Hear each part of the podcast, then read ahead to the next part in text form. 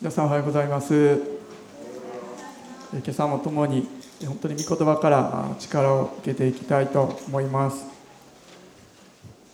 えっと大阪の方はおなじみだと思うんですけれども金剛山っていうこの地域で一番高い山が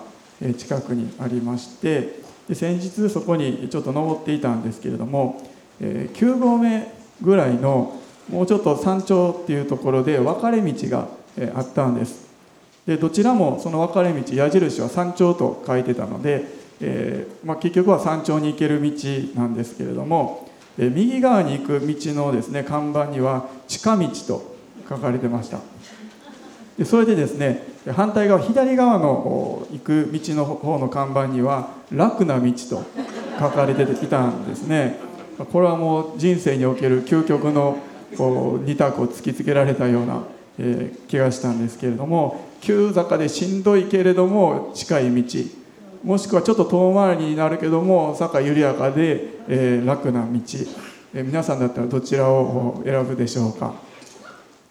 でもちろん程度にもよりますよね。もうめちゃめちゃ遠回りだったらもうちょっと休みながらでも急なところ行こうかなとなるかもしれないです。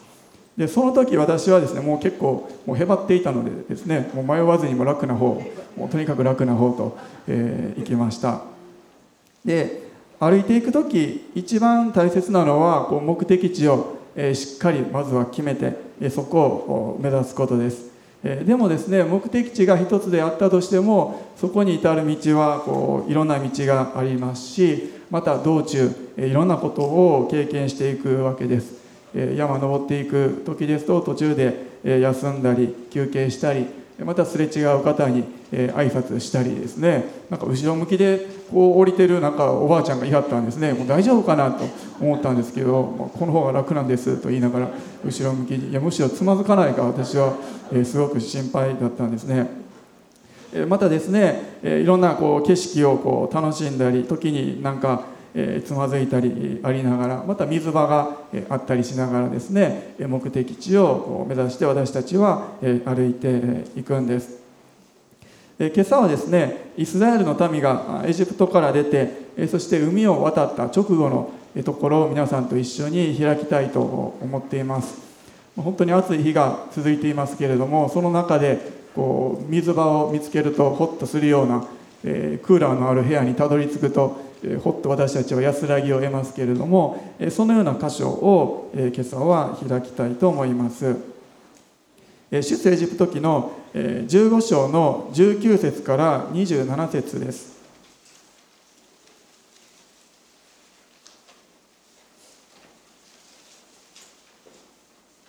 出エジプト記の15章の19節から27節お読みします。19節から27節です。ファラオの馬が戦車や騎兵とともに海の中に入った時主は海の水を彼らの上に戻された。しかしイスラエルの子らは海の真ん中で乾いた地面を歩いていった。その時アロンの姉女預言者ミリアムがタンバリンを手に取ると女たちも皆タンバリンを持ち踊りながら彼女について出てきた。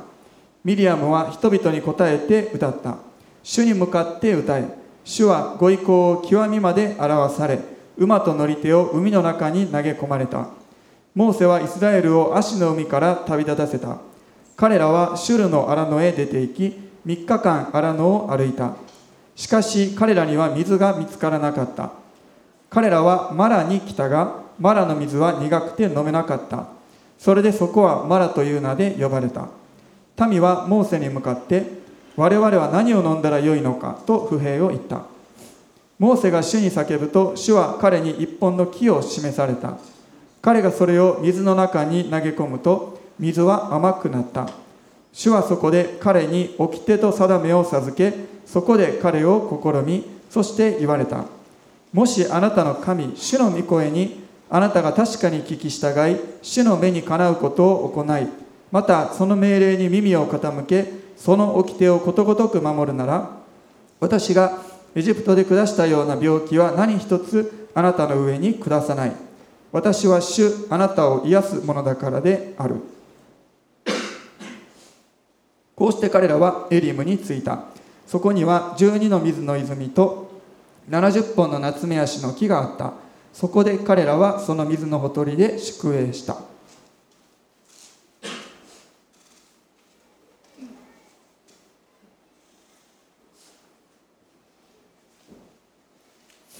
でこの箇所はですね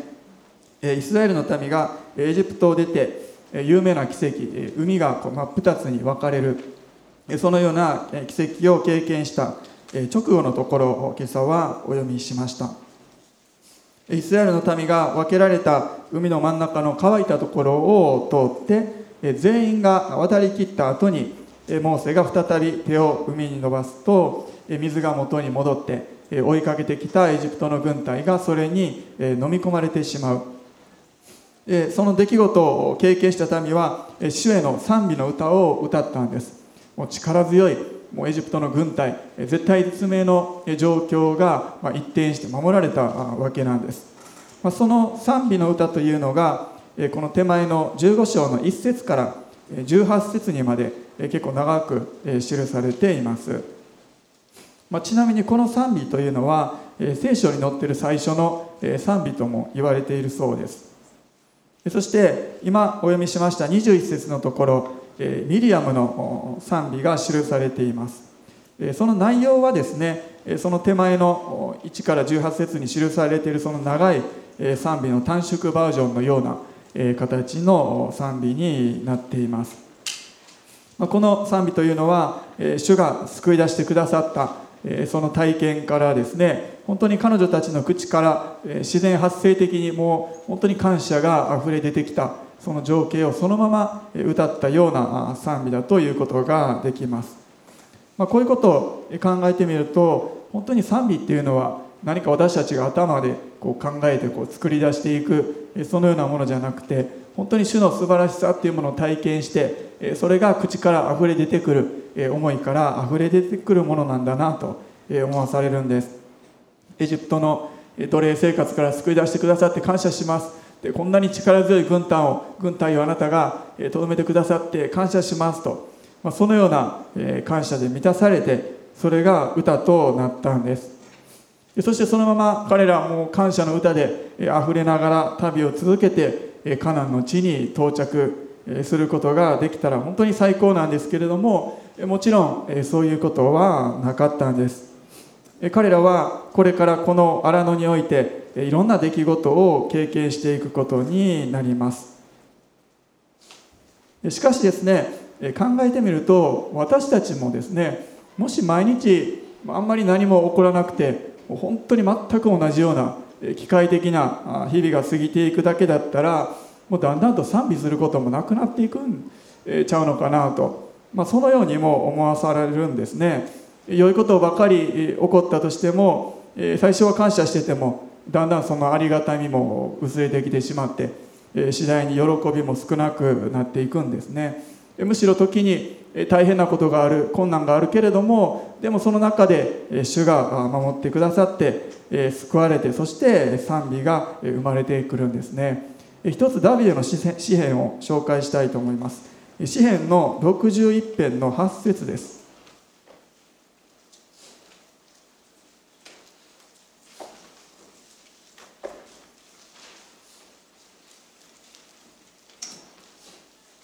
詩編61編の8節お読みします。こうして私はあなたの皆を常しえまでも褒め歌い日ごとに私の誓いを果たします。とダビデはこのように歌っているんです。私はあなたの皆を日ごとに褒め歌いますと。そしてそれを通してその誓いを果たすとダビデは言っているんですね。つまり明日も明後日もしあさっても一体何が起こるかわからない。でもそのような私たちだけれどもでも何があろうと私はあなたの皆を褒めたたえます。賛美しますと。彼はそのように主の前に決めて約束していた。そしてその約束を彼は果たしていたんです。このこと私たちも本当に実践できるなと思うんですね。私たちも何が起こるか分からないけれどもでもとにかく毎日あなたを賛美しますと。そのように告白することができるんです。でもですねイスラエルの民は早くも揺るがされていくことになるんです。出エジプト記15章に戻りまして22節にあります。海を渡った後彼らは3日間シュルの荒野と呼ばれる荒野を歩きました。シュルの荒野この荒野というのがどこにあるのかはいくつか説があって正確には分かっていないようです。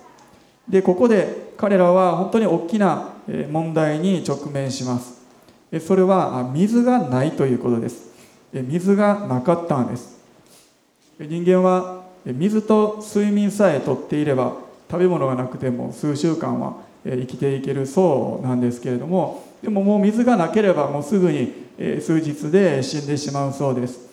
しかもこの荒野の状況ですね気温とかその乾燥具合そして旅の疲れそのようなことを考えるともうもっと早くに力尽きてしまう可能性もあったと思います。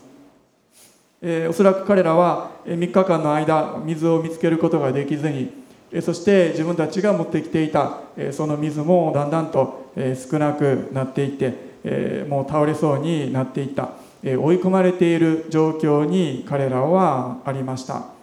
水がないという状況。私たちもそのような状況に置かれることがあるんです。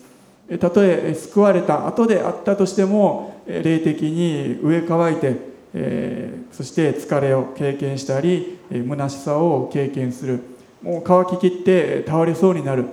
神様もう無理です、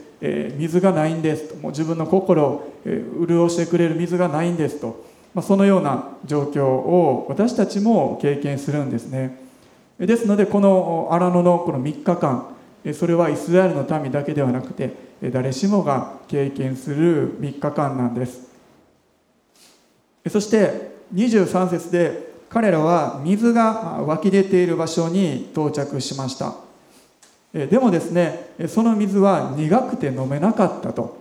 あります。苦くて飲めない水。おそらく何か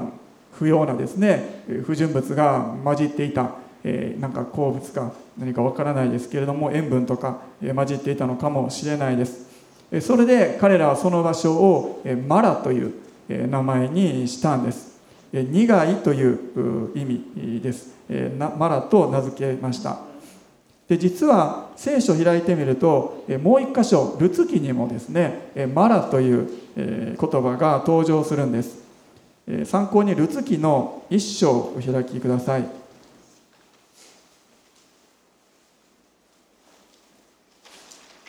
ルツ記の一章の19節から21節です。1章19節から21節お読みします。2人は旅をしてベツレヘムに着いた。彼女たちがベツレヘムに着くと町中が2人のことで騒ぎ出し女たちはまあナオミではありませんか？と言った。ナオミは彼女たちに言った私をナオミと呼ばないでマラと呼んでください。全能者が私を大きな苦しみに合わせたのですから。私は出て行く時は満ち足りていましたが主は私を素手で返されました。どうして私をナオミと呼ぶのですか？主が私を癒しくし全能者が私を辛い目に遭わせられたというのに。ナオミはですね故郷のベツレヘムに帰ってきた時にもう自分のことをナオミとは呼ばないでくださいとマラと呼んでくださいと彼女はそのように言いました。ナオミという名前の意味は心よいっていう意味だそうです。とても素敵ないい名前なんですね。でも彼女は自分の夫を失いそして2人の息子も先に失ってもう自分の人生は決して良いものではない。もうそんな心の心良いとそんなものではない。そうじゃなくてもう苦々しいものだ。苦しいものなんだ。だからもうナオミなんていう名前ふさわしくない。マラと呼んでくださいと。彼女はそのように言ったんです。私たちはですね自分のことをこのようにナオミということができるかなと思うんです。自分の人生は良いもので満たされている。本当に心よい素晴らしいものだ。ナオミだと私たちはそのように言うことができるでしょうか。もしくはですねいや自分はマラだと。もう苦しい苦々しいものばっかりだ。むしろ私はもうマラという名にふさわしいそう呼んでほしい。そのように私たちも思う時があるんです。自分の人生なんて何も良いものなんてなくて苦しいものばっかりだと。そのように私たちは感じる時があるんです。でも主がナオミの人生に回復を与えられた。それと同じように私たちの人生にも回復を与えてくださいます。今朝はルツキはこれ以上は開かないですけれどももう一度出エジプト記に戻って15章の24節のところです。24節でイスラエルの民はモーセに向かって不平を言ったんです。我々は何を飲んだらよいのかと。このように不平を言いました、まあ、水がないと死ぬわけですので、まあ、不平をこんな感じで言っても当然かなとも、え、思います。でもここには明確に不平を言ったとそのように書かれてあるんです。彼らは不平を言ったんです。単純なお願いとか願望というのと不平を言うのとはまた別なんですね、まあ、今だったらよく子供たちにこう暑いから麦茶ちょうだいとかえそういうふうに言われることありますけれども、まあ、別にそれは何か不平を言ってるわけじゃ、ないですよね。彼らは水がなくて喉が渇いた。このままでは死んでしまう、えでもエジプトから助けてくださった神様がおられるから、え大丈夫だ。あなたなら私たちに水を与えてくださることができると。そのように告白して祈ることもできたんです。でも彼らはそうではなくて不平を言ったんです。そしてしかも彼らはモーセに不平を言ったんですけれども実際はモーセを通して神様に対して不平を言っていました。主に信頼することができなかったんです。たった3日前彼らは本当に素晴らしい賛美の歌を歌っていたんです。でも3日後にはこのように不平を言ってしまう何という心変わりでしょうか。でもこれこそが本当に私たちの姿そのものなんです。あなたの皆を毎日褒めたたえますとそのように告白するけれどもそうすることができずに3日後には不平を言う。もうっていうか2日後にっていうかもう次の日には文句を言ってしまうっていうこと私たちはあるんです。ちょっと良いことがあったら賛美してそして何か嫌なことがあったら文句を言ってしまうんです。ジョン・ウェスレーっていう人は清められた人の特色としていつも喜んで絶えず祈ってどんなことにも感謝している人ですとそのように言ったそうです。清められるっていうことは神様のために特別にま区別されていく取り分けられていくっていうことですけれどもイスラエルの民も神様のために取り分けられていくその訓練の中にあったんです。置かれた状況に関係なく喜んでそして祈って感謝できるようにそのように取り扱われる最中にありました。いつも喜んでいなさい。絶えず祈りなさい。すべてのことにおいて感謝しなさい。これがキリストイエスにあって神があなた方に望んでおられることです。第一テサロニケの5章の16節から18節です、まあ、分かってはいるけれども本当にこれほどに難しいことはないです。いつも喜ぶのも難しいし、え絶えず祈るのも難しいし、えそして全てのことについて感謝することも難しいです。でも、えここで言われている大切なことはキリストイエスにあって神があなた方に望んでおられることですということなんですね。もう自分の力で私たちはいつも喜んだり感謝したりすることなんて無理なんです。そのことは神様もご存知なんです。だから主は言われたんですね。キリストイエスにあって神があなた方に望んでおられることです。イエス様にあってのみイエス様の力にあってのみ私たちは喜んで祈って感謝していくことができるんです。ですので私たちが常に目を留めるべきところは一つイエス様の十字架なんです。イエス様がかかってくださった十字架そこに私たちは目を留めるんです。先ほどの出エジプト記15章の25節そこをもう一度お読みします。モーセが主に叫ぶと主は彼に一本の木を示された。彼がそれを水の中に投げ込むと水は甘くなった。主はそこで彼に掟と定めを授けそこで彼を試み。一本の木を示されたと書かれてあります。この示されたっていう言葉はトーラつまり立法という単語のもとになっている言葉だそうです。え示された。つまり立法っていうものももともとはこう指し示すものなんです。主は一本の木を示されてモーセがその木を水に投げ入れた。苦い水に投げ入れるとそれは甘い水になった。豊かな水になったんです。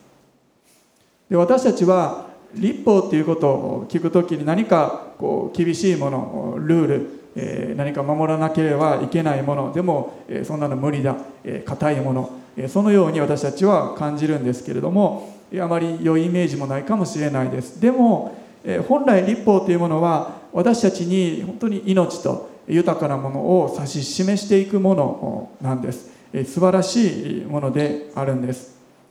私たちは自分の私たちの力で、えー、苦い水というものを甘くしていくことはできないんですね。イスラエルの民も荒野にあって苦い水がある。それを浄化して飲めるようにする。そんなことを彼らには到底できなかったんです。苦々しい自分の人生苦しい歩みそれを自分で変えていくということはできないんですね。だから一本の木というものが示されました。それが私たちにとっての十字架なんです。立法というものはですね本当にその十字架。私たちはその立法を守ることはできない、え、無理なんだ。罪深いものなんだ。だからこそイエス様が私たちのために死んでくださった。その十字架が私たちに必要なんだ、え、救い主が必要なんだ、え、というものを指し示して私たちを導いていくものなんです。主が示されたのは一本の木でした、まあ、一説によるとそれはこう香りの強い干木のようなものでそれを水に入れてですね水はこう甘くなったと。そのようにも言われていますけれども、まあ、何十万何百人ものイスラエルの民がいたわけですので本当に主が働いてくださって奇跡を起こしてくださって水が甘くなった奇跡が起こったんです。立法というものはそれを守ることができないということ私たちに悟らせてそして本当の命があるところに私たちを導いていくものなんです。それが一本の木であって私たちにはイエス様の十字架です。殺してはならないと言われるけれどもちょっとイラッとした時もこんな人いなくなったらいいのに死んでしまえと思うことがあるんです。むさぼってはならないとあるけれどもでもむさぼってしまう。欲しがってはならないとあるけれども欲しがってしまう。ですので自分は本当にイエス様の十字架が必要な罪人なんだと私たちに悟らせていく。これが立法の働きです。ですのでこの一本の木が成したこと苦い水を甘く豊かなものに変えてくれた。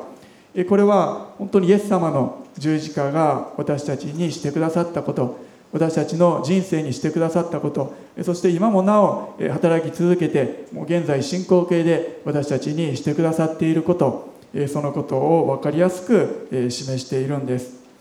自分の力で苦い人生を豊かなものに変えるなんてできなかった。できないんだけれどもでも私たちが十字架の前に出て自分を明け渡していく時に人生の本当の意味というものを知ってまた十字架を通して聖霊様が働いて私たちは命を得てその豊かさというものを味わっていくことができるんですね。マラではなくてナオミというものが回復していくんです。イスラエルの民は無事にエジプトの支配から解放されました。でも神様はですねえ解放した後にもうエジプトの民おらんようになったからあとはもう頑張って自分たちでカナンの地まで行きなさいと。もう私はもうちょっと休憩しとくから。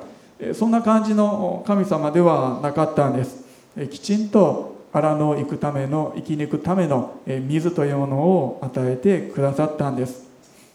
イスラエルの民が荒野で主から水を与えられてそこから命を得て癒されていったように私たちも毎日の生活の中で主から水を受け取ることができるんです。その水というものは御言葉であってまた御言葉を通して働く精霊の働きなんです。聖歌で丘に立てる荒削りのという有名な聖歌があります。丘に立てる荒削りのと。いう聖歌ですね。十字架にイエス君という本当に素晴らしい聖歌ですけれども、えジョージ・ベナードっていうアメリカ人の方が作られたそうです。彼はいつも有名なヨハネ3章16節それを心に留めていてその御言葉を黙想しながらですねこうゴルゴダの丘で十字架が立てられてそこにイエス様がかけられて血を流される。もうその姿をいつもこう思い描いていた。その中でこの賛美が湧き上がるように出来上がったそうなんです。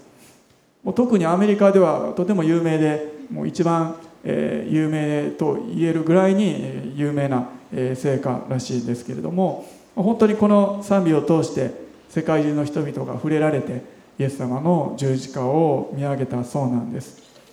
そして彼が過ごしたその家にはですね今え記念のような形で大きな巨大な十字架が建てられてですねそこにこの聖歌の歌詞が彫られているそうなんです。ま先ほどの教会訪問の証の中でもでっかい大きな十字架のが映ってきましたけれどもまそのように丘に立つ十字架建てられた十字架そこに私たちが目を向ける時に私たちは自分をあがなってくださった方イエス様救い主を知るんです。そしてその流された血によって私たちは癒しを受け取っていきます。苦かった人生が甘いものへと変えられていくんです。そしてまた私たちはですね神様が私たちのことを覚えておられて愛しておられてそして私たちに癒しと回復を与えてくださるお方なんだということ。そのことも知っていくんです。26節のところ。特にその最後の一文は一番有名な箇所かもしれないです。私は主あなたを癒すものだからである。ここで主はですねご自身の名前を明らかにされました。それは私は主あなたを癒すものであるというものでした。聖書を見ていくと主がですね自分の名前はこういうものだと言われた箇所が何箇所かあります。有名なのはアドナイ・イルエとかですね。主は備えてくださるという意味です。ここの癒すものであるというのはアドナイ・ラファーとなります。そして聖書においては名前と登場人物の名前とその人の人生っていうのはほとんどもうイコールなんです。そして神様についてはもうまさしくそうなんですね。主が私はこういうものなんだとそのように言ったらもうそういう名前なだけではなくてもうその名前の通りの神様である。もう100%そこは一致するんです。ここで主は特別にもう癒し主であるとそのように言われた。ということはもう癒すお方であるということなんです。主が癒してくださるということ。一つはですねそれは主は私たちに良いものを与えてくださるお方であるっていうことです。普通の、まあ、一般的な日本人が神様とか霊的なことを意識するっていうのは、えー、どういう時でしょうか。物事がうまくいってる時っていうのはあんまりそのようなことを考えないと思うんですね。むしろ家族の中で病気が続いてでもまた事故に遭ってなんか悪いことが続いている時に何かこう悪い例に疲れているのかなちょっとお払いしてもらった方がいいのかなまあ、そのように思うことってあると思うんですね、えもしくはそんなに信じてるわけじゃないけども交通安全のお守りをつけているとかですね。受験とか何か大きなことがある時にえお参りに行く、まあ、そのような感じかなと思います。で私たちの神様というものは本当に何か悪いものをもたらす存在ではなくて良いものをもたらしてくださる癒したいと願っておられる神様であるということです。これが神様のご性質なんです。もうそういう神様なんですね。そういうふうに自己紹介しておられるんです。私たちがいやそうじゃないだろうと思うと思わないとそんなことを関係なく主はそのようなお方なんです。それなのに私たちは私たちの方から神様の方から神様のもとから離れていってそして自らもう破滅の道を選ぼうとしてしまう。ですので神様はそっちに行ったらダメだよ行かないでとそのように御言葉を持って私たちを引き戻そうとしておられるんです。昨日ですねこの場所で子どものための集まりを持ったんですけれどもまあ一番本当に感謝というか嬉しかったのは子どもたちのために CS のスタッフの方はじめまた青年や中高生の方々がですねその場所にいてくださってえー、子どもたちの人数は、えーまあ、キャンセルとかもあってそんなに多くはなかったんですけれどもでも、えー、一人一人子どもに本当に全力でこう向き合ってあ本当に祝福してくださっているなというのを見ることができて、それが本当に感謝でした、え、昨日は来れなかったけれど準備してくださった方とか、え、祈ってくださった方もたくさんおられたんですね。そのこう様子を見ながらですねあ父なる神様が子供たちに本当に良いものを与えたい、え祝福したいと願っておられる、えその姿と重なったんですね。私たちが弱いとか小さいとか数が少ないとか多いとかそんなことに関係なく父なる神様は私たちに良いものを与えたい。私たちを喜ばせたい。祝福したい。そのように願っておられるんです。子どもたちもきっとそのことをしっかりと受け取っただろうなと思います。最後27節で彼らはエリムというところに到着しました。癒し主なる主に癒されて回復してそして導かれてエリムに到着しました。エリムっていう言葉の意味調べたんですけれどもいろんな説があってあまりよく分からなかったんですけれどもでももともと神様を表す「エル」という言葉から来ている可能性もあるそうなので本当にこの場所っていうのは何よりも主の臨在がある神様がおられる命の象徴のような場所だということができると思います。水のない荒野を旅していて突然目の前に70本の夏目足が目に入ってくるんです。そして近づくと12の泉があった。もう本当に暑い中、えー、涼しいこう部屋に入ってくると私たち安らぎますけれどももうそれとはもう比べようのないほどの、え、感動と喜びを、え、彼らは経験したはずなんです。荒野を旅している者にとってはもうまさしく神様が、え、現れて命を与えてくれた、そのような感動を経験したと思うんです。私たちにもそのようなエリムというものが備えられているんですね。主が用意しておられる癒しであり何よりもまず私たちが神様ご自身に出会うその臨在の中に入っていくその豊かさを経験していくそれが私たちにとってのエリムなんです。12本の12の泉と70本の夏目足。これは12も7も象徴的な数字ですね。イスラエルの民何百万もいて70本の夏目足で足りるのかなとも思いますけどもそうじゃなくて本当に彼らが全て満たされる十分な癒し豊かさ水安らぎを経験したということです。完全な癒しを経験した。主が与えられるものは常に完全なんです。27節の最後彼らはその水のほとりで宿営した。すごくホッとするような一言ですね。水のほとり。荒野にあって水のほとりにいることができる。これほど安心なことはないです。ここにいるのであればもう水については心配する必要はないんです、新鮮な水を飲んでそして実際に体が癒されたと同時に精神的にもまた霊的にも彼らは豊かな安心を手に入れたんですね。イスラエルの民は荒野の中でエリムというところについてそこで宿営しました。そこで癒しを受けました。でもそこで彼らの旅は終わりということではなかったんですね。まだまだ約束の地カナンの地に向けての旅は続いていきました。私たちもこの地上においても主の命の水癒しの力平安それを体験します。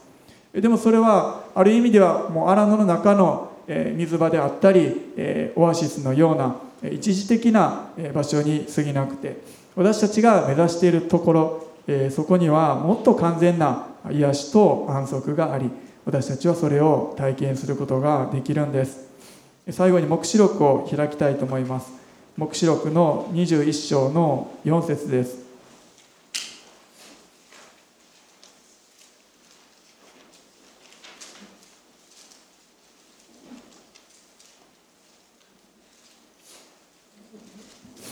21章4節。神は彼らの目から涙をことごとく拭い取ってくださる。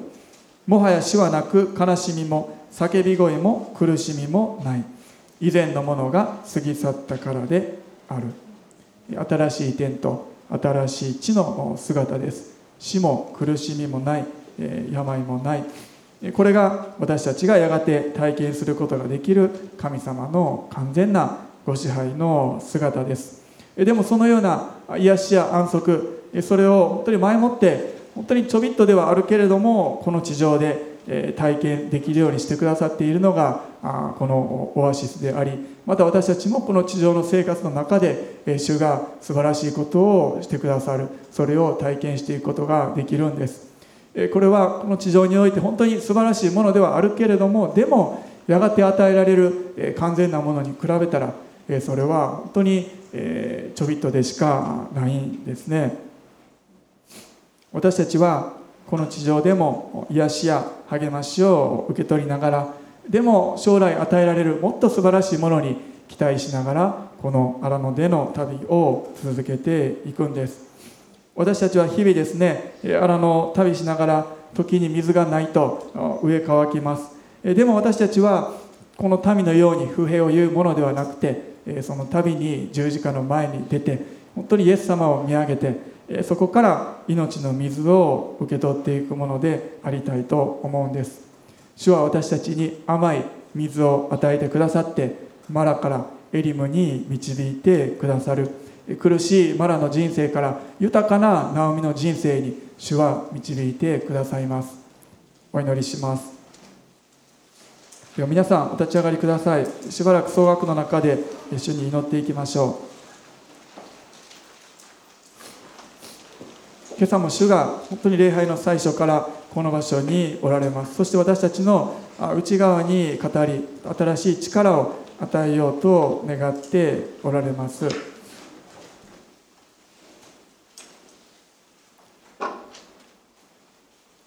今本当に心を開いて主の前に出てまたイエス様の十字架を見上げていきましょう。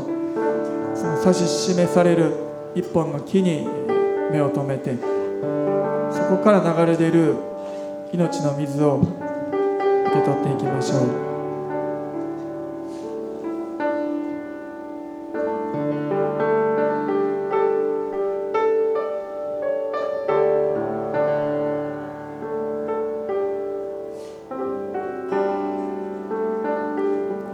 たちは不平を言ったり文句を言ったりするものであることをもう一度悔い改めてあなたの前に出ていきます。私たちの口から本当に不平や呪いが出てくるのではなくて賛美と喜びが湧き上がってきますようにこの新しい1週間があなたへの賛美で満たされていきますように。ハレルヤ主ハレルヤ。主がお一人お一人に働いてください。そしてまだ何か苦々しいものを経験しておられる方々がいらっしゃったら本当にそれをあなたが豊かなものへと変えてくださって本当に私の人生は祝福されている豊かなものだとそのように告白することができますように。ハレルヤ主ハレルヤハレルヤ。あなたは良いお方で私たちを癒してくださるお方であることを感謝します。本当にそのことを体験していくことができますように。今それぞれの口で祈っていきましょう。ハレルヤ主ハレルヤ主ハレルヤハレルヤ